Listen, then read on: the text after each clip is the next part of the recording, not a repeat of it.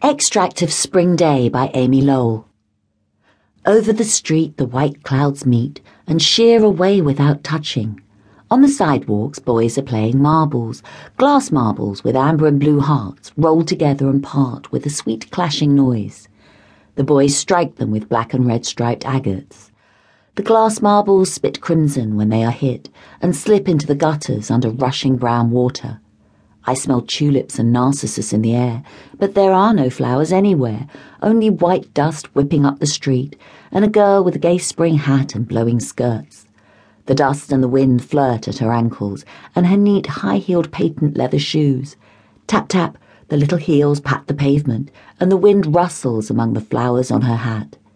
A water cart crawls slowly on the other side of the way. It is green and gay with new paint and rumbles contentedly, sprinkling clear water over the white dust. Clear, zigzagging water which smells of tulips and narcissus. The thickening branches make a pink grisaille against the blue sky. Whoop! The clouds go dashing at each other and sheer away just in time. Roots and Leaves Themselves Alone by Walt Whitman. Roots and leaves themselves alone are these, scents brought to men and women from the wild woods and from the pond side, breast sorrel and pinks of love, fingers that wind around tighter than vines, gushes from the throats of birds hid in the foliage of trees as the sun is risen. Breezes of land and love, breezes set from living shores out to you on the living sea, to you, O sailors frost mellowed berries and third month twigs offered fresh to young persons wandering out in the fields when the winter breaks up. Love buds put before you and within you, whoever you are, buds to be unfolded on the old terms. If you bring the warmth of the sun to them, they will open and bring form, colour, perfume to you.